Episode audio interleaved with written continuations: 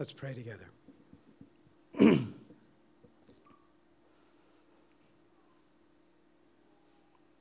Father, we give you thanks that you have spoken and you have recorded your words in this book we have in our laps. We pray that you would now speak through your Holy Spirit who inspired these words and give us ears to hear what you have to say and minds to understand it, and by your Spirit carry it into our hearts with great power that it might take root and bear fruit, and today that you might increase our love and our devotion for Jesus Christ. Come do this and more, we ask and pray. In Jesus' name, amen. I have been with the same cell phone company now for nearly 20 years.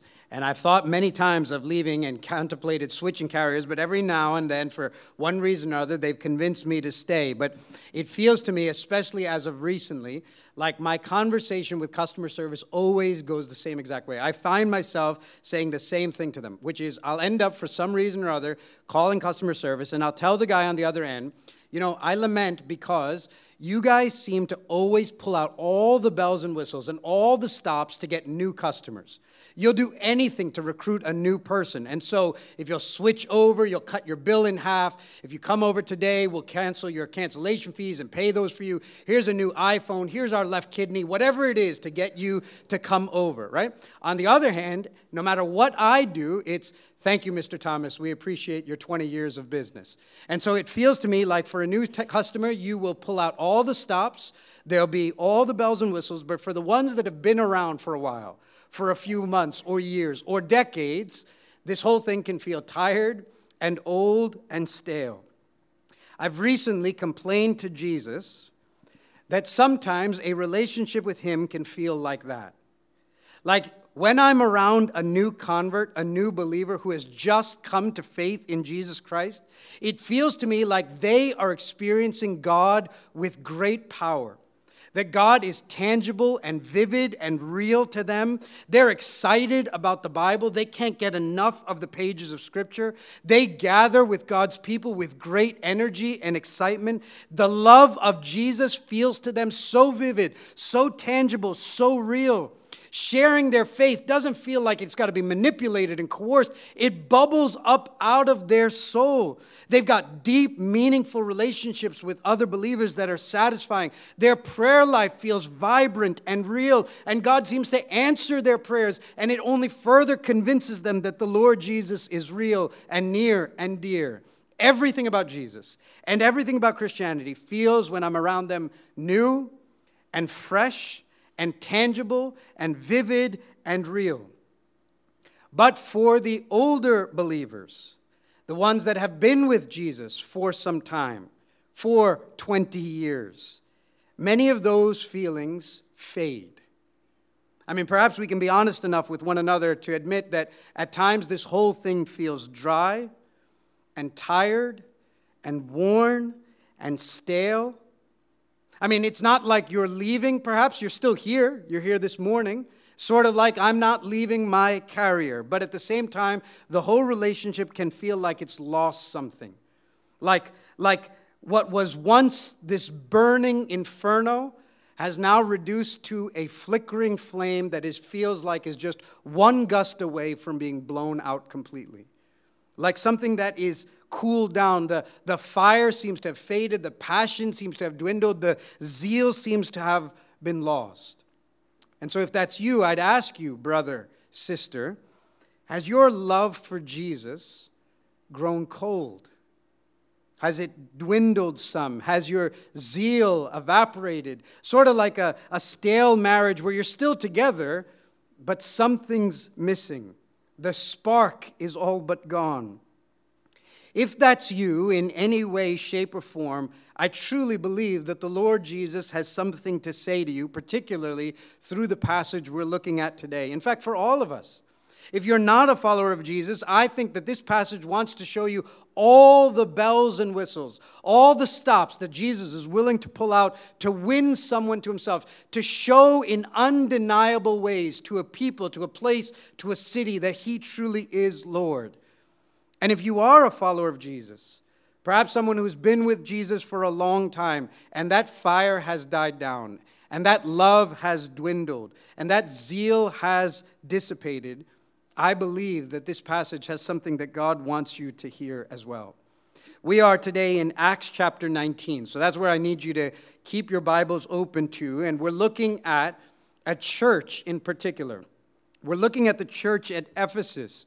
And in reading a number of preachers this week, I was glad to be pointed out that the church of Ephesus is one of the rare churches in the Bible where we get to see not only how it began, but how it lived, and even follow it all the way to how it declined. Meaning, the Bible, the New Testament, gives us an arc with this one church so that we get to follow it not only to when it began, its earliest hours, its planting, but how it lived, and more than that, even the arc of the decline of this church plant. So, we're going to be in Acts 19, but I want to start by actually just reading you one section from Revelation chapter 2. Revelation is towards the end, right? The decline of this church. It's the last book of the Bible. And in the last book of the Bible, in Revelation chapter 2, Jesus is going to speak to seven churches. And the first one he's going to speak to is the church at Ephesus. A church, as we'll see from Acts 19, that was planted by the Apostle Paul. A church that, if you keep reading in the New Testament and read 1st and 2nd Timothy, you'll learn was pastored by Timothy. If you keep reading and read 1st, 2nd, 3rd John, you'll re- learn was pastored by John. So this church at Ephesus had no shortage of incredible leaders. Planted by Paul, pastored by Timothy and John. And yet in Revelation 2, would you hear what Jesus says to this church? Revelation 2, verse 1. To the angel of the church in Ephesus, write the words of him who holds the seven stars in his right hand, who walks among the seven gold lampstands. That's just a, a phrase for Jesus. That's Jesus. And he's going to speak to these seven churches, pictured as seven lampstands. And now he says to Ephesus, I know your works, your toil, and your patient endurance, and how you cannot bear with those who are evil, but have tested those who call themselves apostles and are not, and found them to be false. I know you are patiently or enduring patiently and bearing up for my name's sake, and you have not grown weary. Pause there for a second. Jesus is essentially giving this church, church plant, a report card. He's giving them an assessment of who they are and how they're doing. And he starts by telling them that the church at Ephesus, there's some places where Ephesus gets an A. There's some places and things that are going really well at Ephesus, some places that Jesus wants to commend the church. So, for example, he says, I know your works, I know your toil. If you pause there for a second, we should receive the encouragement that comes from that. Isn't it an encouraging thing to know nothing you have ever done in the service of Jesus Christ has been missed by him, has been unnoticed by him, has slipped his mind? He says to them, I know your works, I know your toil. Isn't it a wonderful thing that we should pause for a moment and know that everything you've ever done for Jesus, the prayers that you prayed in secret, the note of encouragement that you wrote unprompted by yourself of your own initiative, the time when you dropped everything to prepare a meal and bring it over to the one who was in need, the time when you, in secret, cleaned up a classroom or a kitchen in service to others. The time you stayed up late at night to prep a Sunday school class for the kids who would sit in front of you. The time you stretched yourself relationally to build a relationship with a neighbor and share Christ. The time you took a risk and brought up his name. The time you sacrificed and gave some money. Jesus says of all of it, I know your works. I know your toil. Meaning, whatever was missed by man, Whatever went unrecognized, uncelebrated, unapplauded, unseen by man has never missed Jesus' eyes. In fact, you've never given a cup of cold water in Jesus' name that he will forget. I know your works. I know your toil, all that you've ever done, he says to the church at Ephesus. This is a hard-working industrial church that is busy with labor for Jesus. Moreover, he says, and I know your patient endurance. I know that you are enduring patiently and bearing up for my name's sake, and that you have not grown weary. As we'll see when we read Acts 19, being a Christian in Ephesus was by no means easy. From the hour the church was planted, there was opposition. opposition from people, opposition from demons. There was a riot in the city. Soon enough, there would be opposition from within. There was no ease to being a Christian in Ephesus. And yet, Jesus says, I have seen, and I know how you have patiently endured. I know that you have not grown weary. I know that you have borne things and suffered for my name's sake. And moreover, he says, and I know that you can't bear, verse 2, those who are evil, but you've tested them and you've come to see that they are false, meaning, I know that you haven't strayed into false teaching. I know that you know and love your Bibles enough that you would spot false teaching if you heard it. If someone stood up in a pulpit at the church at Ephesus and said something unbiblical, I know that you wouldn't tolerate it because I know that you're a church that has sound theology. I know that you have right doctrine. I know that you have right beliefs. No matter what the pressure of the culture was, you've never watered down the gospel, you've never strayed away from truth. So, would you consider the church at Ephesus? He's saying this is a hardworking, enduring, biblically faithful, theologically and doctrinally sound church that is willing to suffer for Jesus, has not tapped out, has not quit, has not grown weary, and is still with the Lord. And then you get this pivot.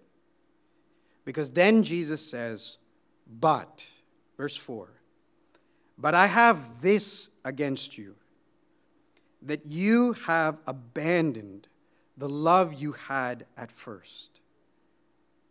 Remember, therefore, from where you have fallen, repent and do the works you did at first. If not, I will come to you and remove your lampstand from its place unless you repent. It's a sobering word. He's saying to this church that has all these things going right, and to these Christians that are sitting in these chairs with all these things going right, that the church at Ephesus is in danger. Grave spiritual danger. That the fire it once had is almost in danger of being snuffed out. And he says to this church, You're in danger. And what's the problem at Ephesus? It's not their theology. It's not their beliefs. They're not drifting away from the truth. They're not watering down the gospel. They're not compromising on their faith. It's also that they're not embracing sin and calling right what God has called wrong. They're not living in wickedness. What's wrong with them? It's not that they're not working for the Lord or failing to serve Him. In fact, they are busier than ever working for the Lord. In fact, you might even say they're as busy as, as Jesus' friend Martha, working tirelessly for Him. But that perhaps is exactly it. They are as busy as Martha, but they have not sat like Mary at Jesus' feet simply in love for him. You see, they are working tirelessly for the Lord, but their love for the Lord has grown cold. But this I have against you you have abandoned the love you have at first. There's no problem with what they believe, there's not even a problem with how they live. There's no danger of them leaving Jesus. There's not a threat of them not of growing weary and tapping out and quitting. They're doing everything right. But the fire that was in here is now flickering like a, a dangerously weak flame. And they are on the verge of being snuffed out. And that's what Jesus says to the church at Ephesus. But I have this against you you have abandoned the love that you had at first. But here's the thing, Seven Road. This actually isn't a word of judgment.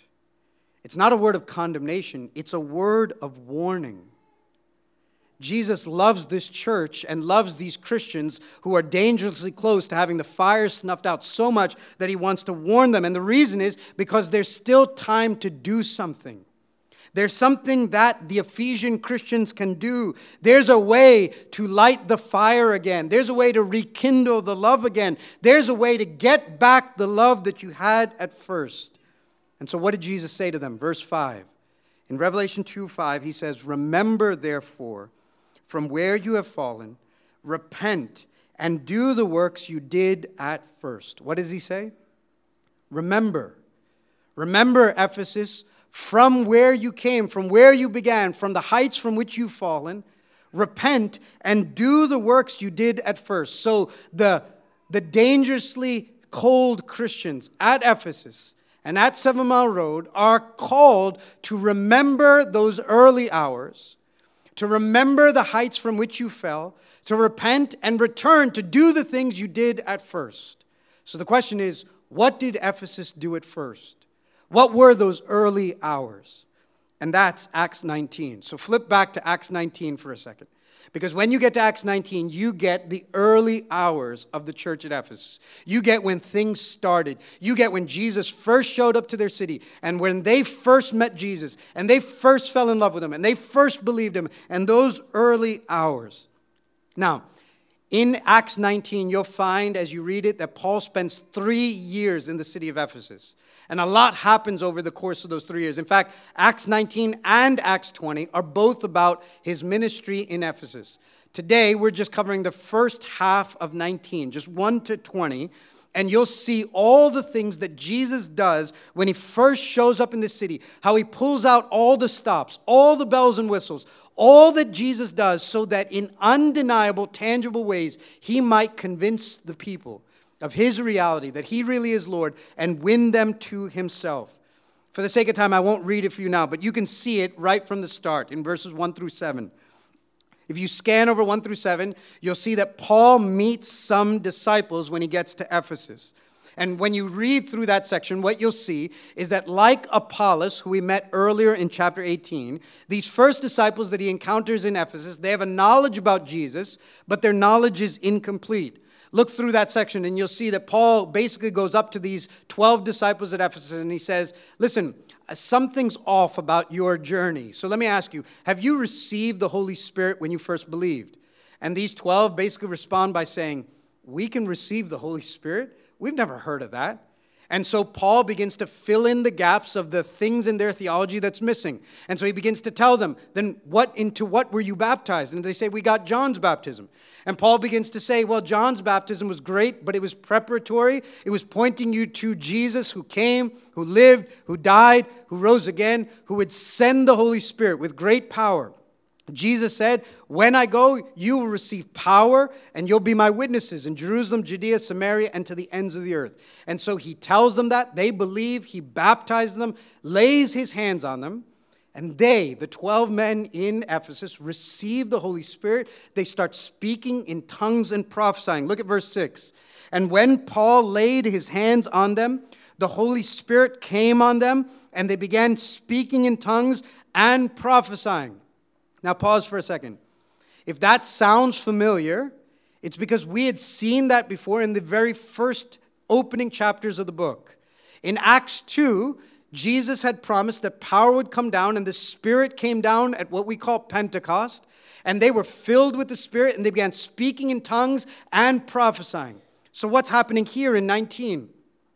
All these chapters later, all these years later, all these miles later, far ends of the earth in a Gentile city of Ephesus, the Spirit comes down and they start speaking in tongues and prophesying. What you're having is a mini Pentecost years, chapters, and miles away from Jerusalem in Acts 2.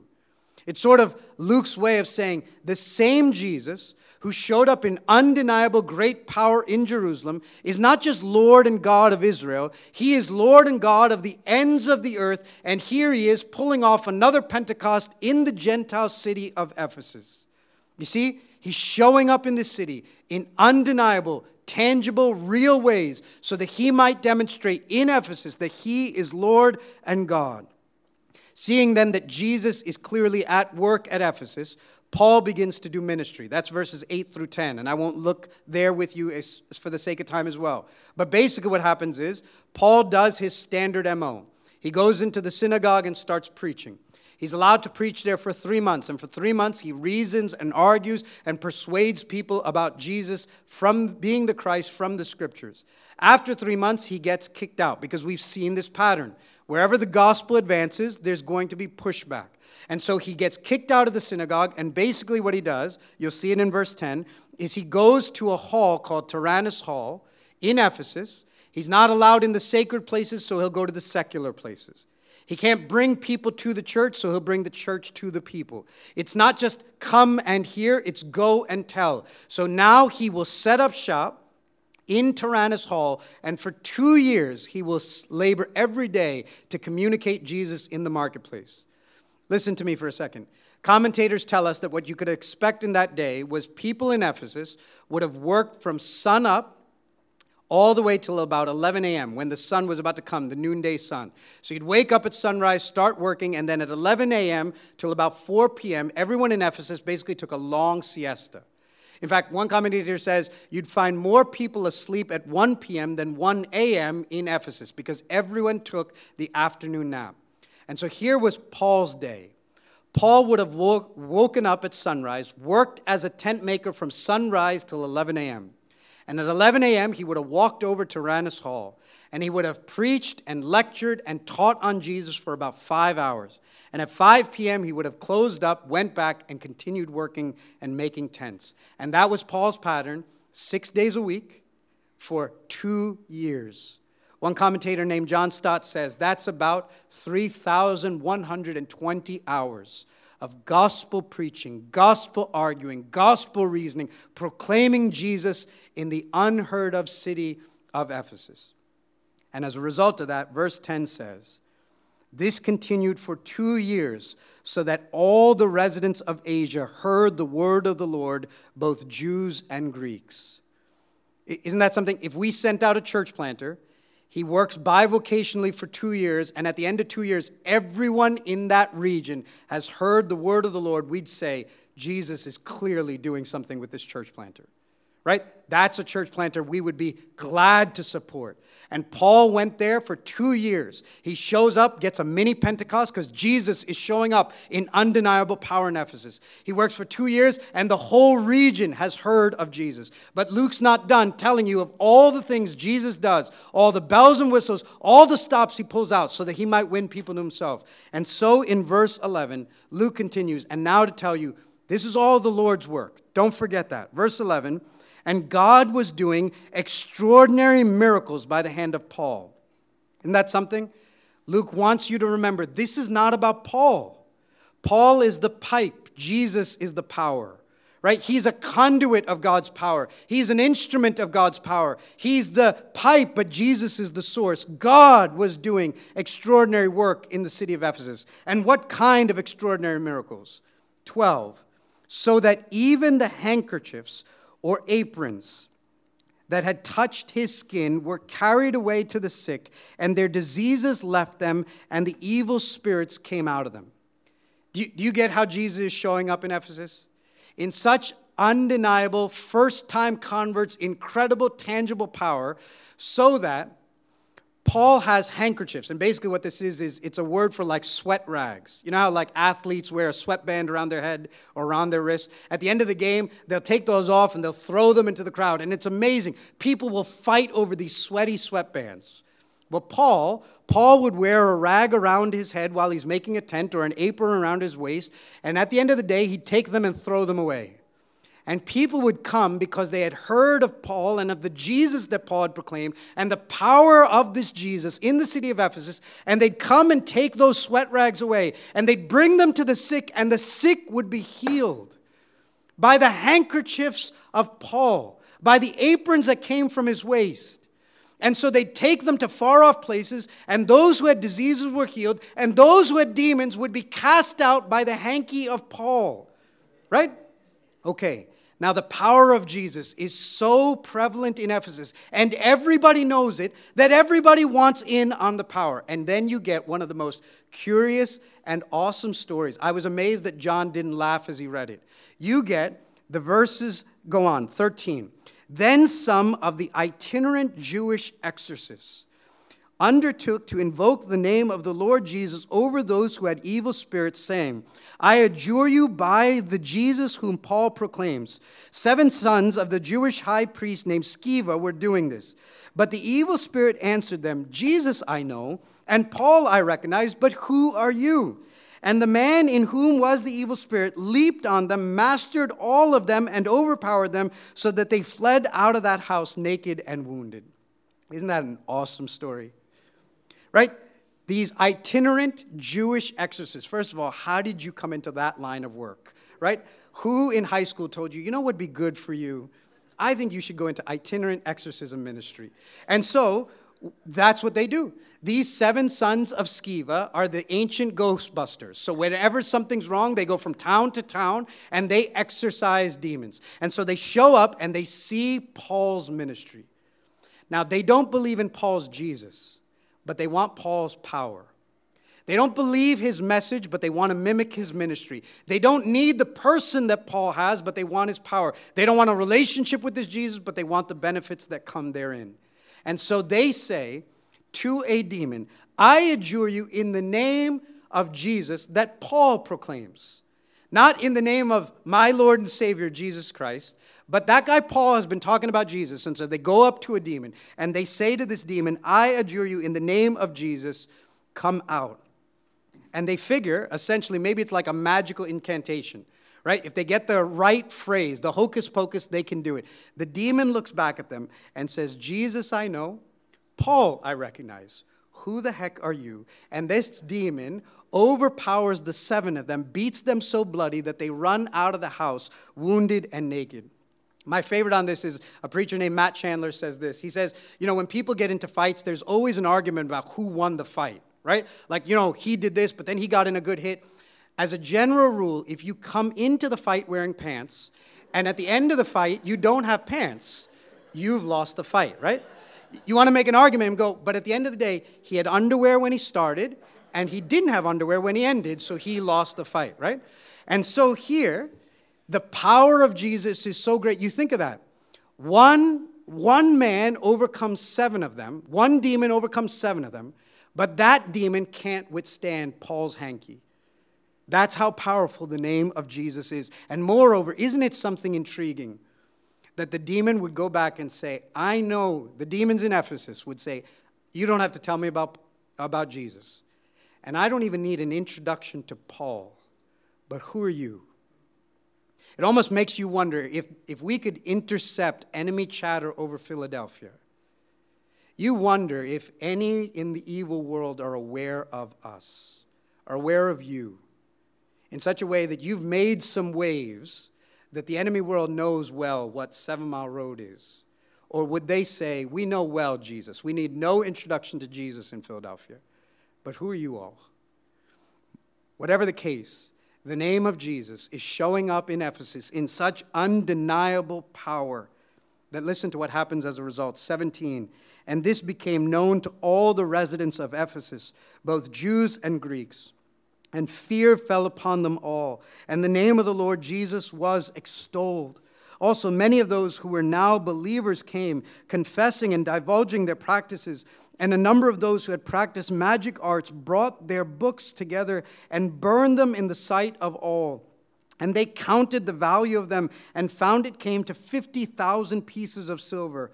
So the word of the Lord continued to increase and prevail mightily. Seven Mile Road, what happened in Ephesus in its early hours? What were the heights in which it started at? What did they do in the first hours when they believed? When Jesus first showed up into their city and Jesus first showed up into their lives, what were the hours of first believing? What did that look like? What happened when the church was first planted and when they first met Jesus? Here, at least, do you see that they extolled the name of Jesus? That's just a word for they praised the name of Jesus. When they encountered Jesus in undeniable, real ways, they could not say his name without extolling his great name. When they discovered that Jesus was real, when Jesus showed up in their life in tangible ways, when, when they received Paul's message, when they believed the gospel for the first time, Jesus, that name was the sweetest name that had ever flown off their lips. And they extolled the name of Jesus in those first hours. What else did they do? They confessed their sins. Do you see that? Some believers came. For some season of their life, they had tried to keep their magic arts and Jesus. But as the power of Jesus became more real in their life, they came and confessed their practices. In that specific context, you know, a magician's power is his secret. A magician never reveals his secret. What did they do? They came and came and confessed and thereby emptied the power of everything they once held dear. because now they found I can't follow Jesus and keep this thing in my life. And so they came and confessed their sins. But not only that, unprompted, untold, they voluntarily brought their books that they had practiced their magic arts. They saw that this thing in their life that they had kept while trying to follow Jesus couldn't stand. And because this hindered their walk with Jesus, they voluntarily brought their books and burned 50,000 pieces worth of silver. Someone said $8 million worth of stuff in one day because this could not align with Jesus. They were so committed to Jesus that anything that hindered their walk with Him, they amputated out of their life. That's what they did at first.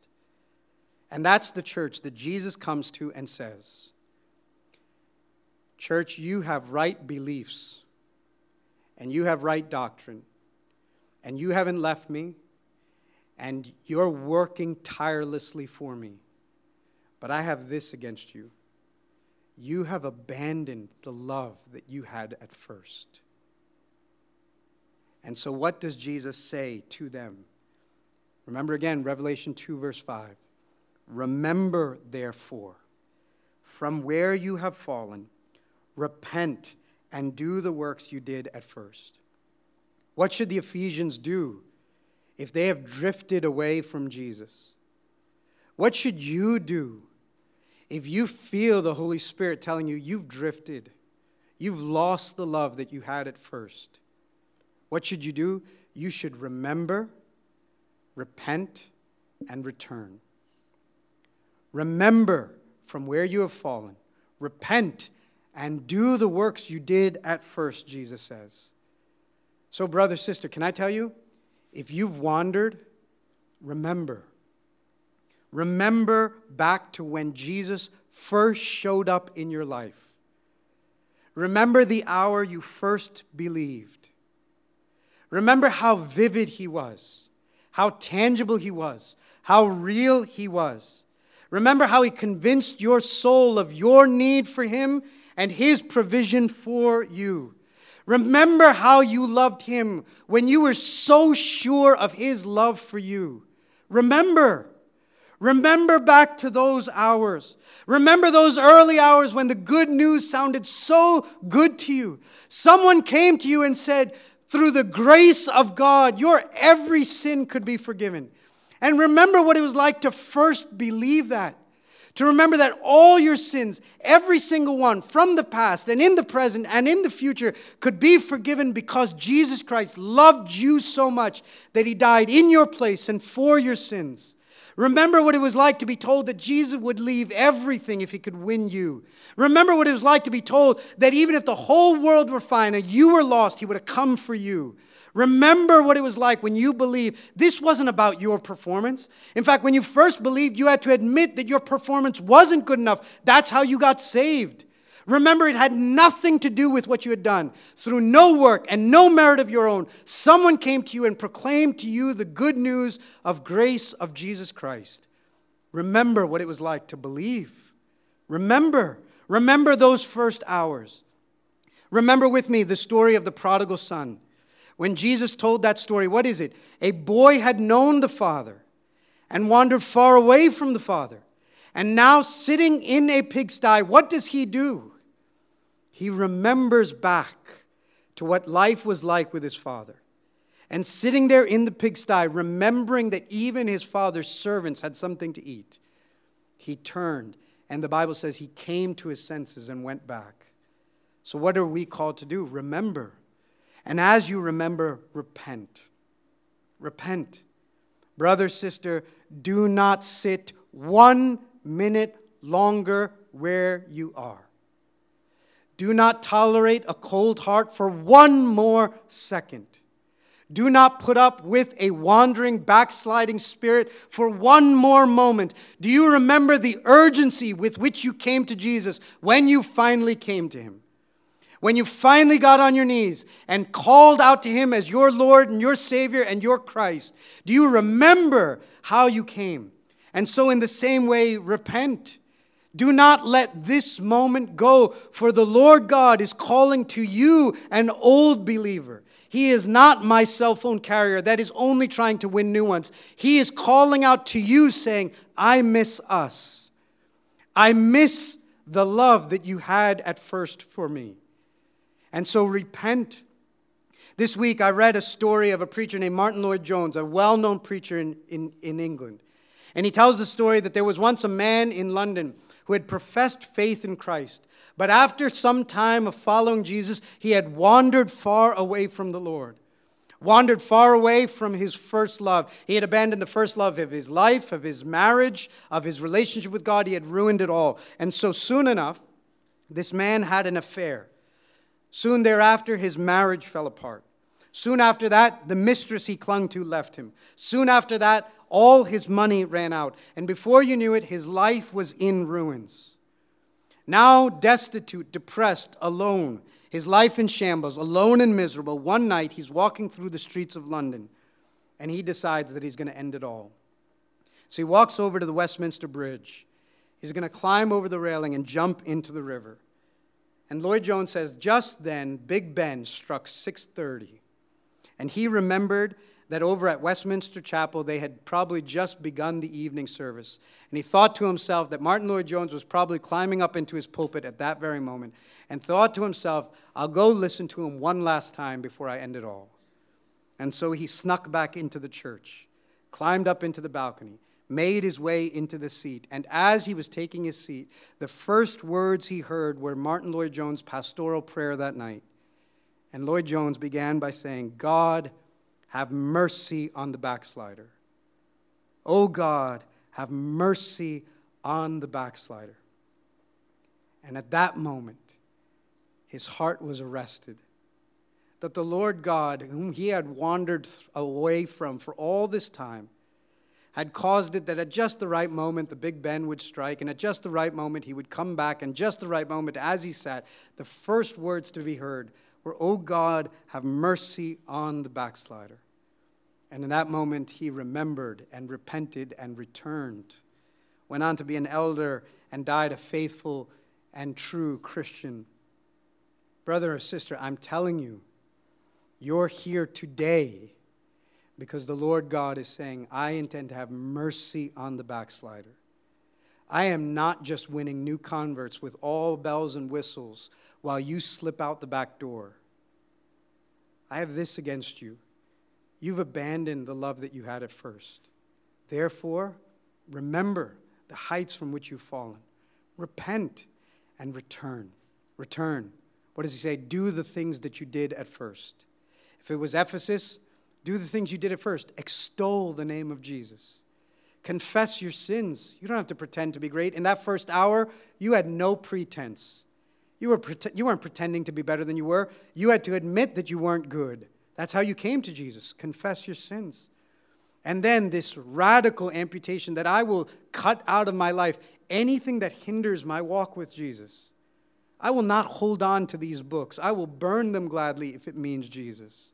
So, what is it in your life that you will say, I will gladly part with that if it means I can rekindle my fire with Jesus, my love for Jesus?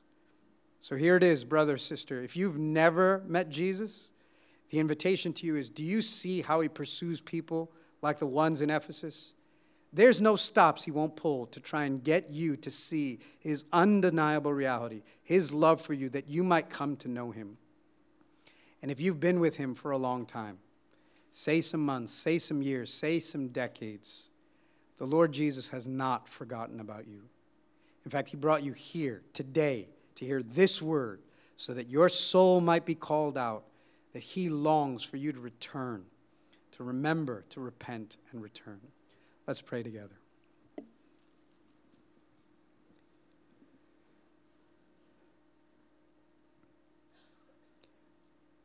Father, we ask that you would now pour out your Spirit on us without limit. And we pray, like a great magnet, you would draw our hearts back to you. That the same Spirit that caught many of us once would catch us again. Lord, let us not tarry for one more minute, waiting for one more thing. What more must you do but speak to us this morning? and call us back to yourself, that we wouldn't wake up and remember and come to our senses and return to you.